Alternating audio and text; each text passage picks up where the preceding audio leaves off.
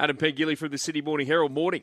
Morning, Jared. Morning, boys. Uh, how was the NRLW launch yesterday? Yeah, it was good. It was actually my first time, Jared, being inside the new Allianz Stadium. Um, had a bit of a, a peek around and looks impressive. I must admit, uh, probably a, just a bigger version of Bankwest, but obviously a shiny new stadium with uh, 40 odd thousand seats. So can't wait to see the first game being played there in a couple of weeks' time when the Dragons and the Roosters play NRLW, followed by the Roosters and um, Roosters and South in the big NRL clash uh, later in the evening. There should be a bit righty on that game, you would think. It's probably going to be a top four implications potentially, or even a, even the Roosters trying to trying to maintain their spot in the top eight. So.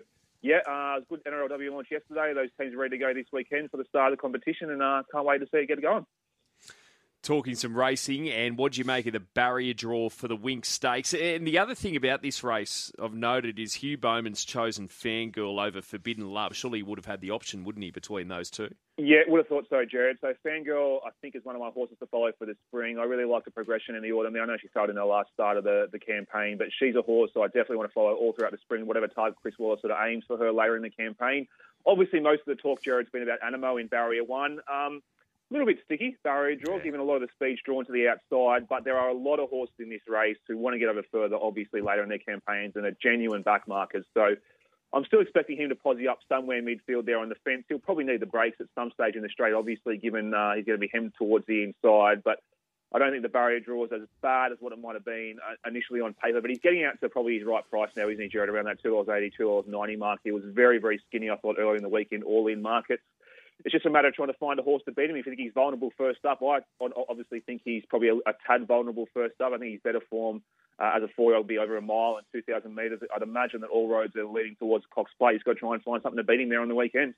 When do we see the Everest given Group 1 status, mate? Yeah, Loz, you can set your clock to this debate, isn't it? It always sort of pops up around this time of year. And um, I'm a believer that it, it, should have Group One status. It's, it's cemented itself as, as probably the or easily the best sprint race in the country and probably the best sprint race in the world. I know it's racing politics that prevents it from happening, but I'd like to think in the next six to 12 months that the states can sit down and, and really have a look at this pattern and work out what our best races are what should be Group 1s. So I'll, I've been on the record before, boys, with you guys saying that we've got 73, 74 Group 1 races.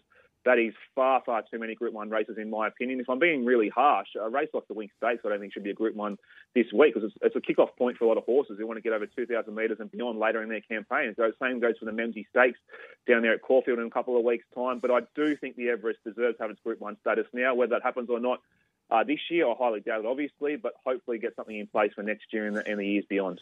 Oh, how many shows could we do on the rating program? Seriously. Uh, oh, what a like, mess. Seriously, seriously. We, we, could, we could sit here and talk for oh. hours about it, hours about it. And, um, I, you know, we, we complain about horses, especially colts, going off the stud way too early because they, you know, they they've won their Group One and they go off to stud and they retire as three year olds. Well, we're the architects of our own demise in that regard because we have so many Group One races. Yeah, eh, you've got to exactly. Why have we got seventy odd Group One races anyway?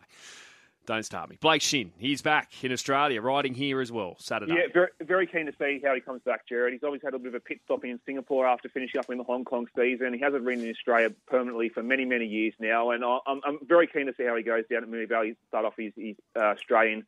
I suppose, return on the weekend. He, he did it tough in the first stage of going over there to Hong Kong. He really struggled to get some momentum going, but he stuck it out and he was just he did a really good job. I think he persevered and be really proud of his efforts to, to hang in there in a really tough jockeys market, which is obviously dominated by the likes of Zac Purton and Joao Moreira. But given Blake's been very open about some of his mental health challenges and the, and the strict lockdowns and bubbles the Hong Kong Jockey Club has placed on all their participants over there throughout all the COVID pandemic and, and, and lockdowns, he had to come back to Australia. So I don't know whether he settles long term in Melbourne decides to come back up to Sydney and make a fist of it up here, but I'm just great to see him back in Australia. I don't think it'll be too long before we see him riding in the big Group 1 races again. Looking forward to getting your Group 1 mail tomorrow, mate. Thank you. Yes. Thanks, Jared. See you, boys.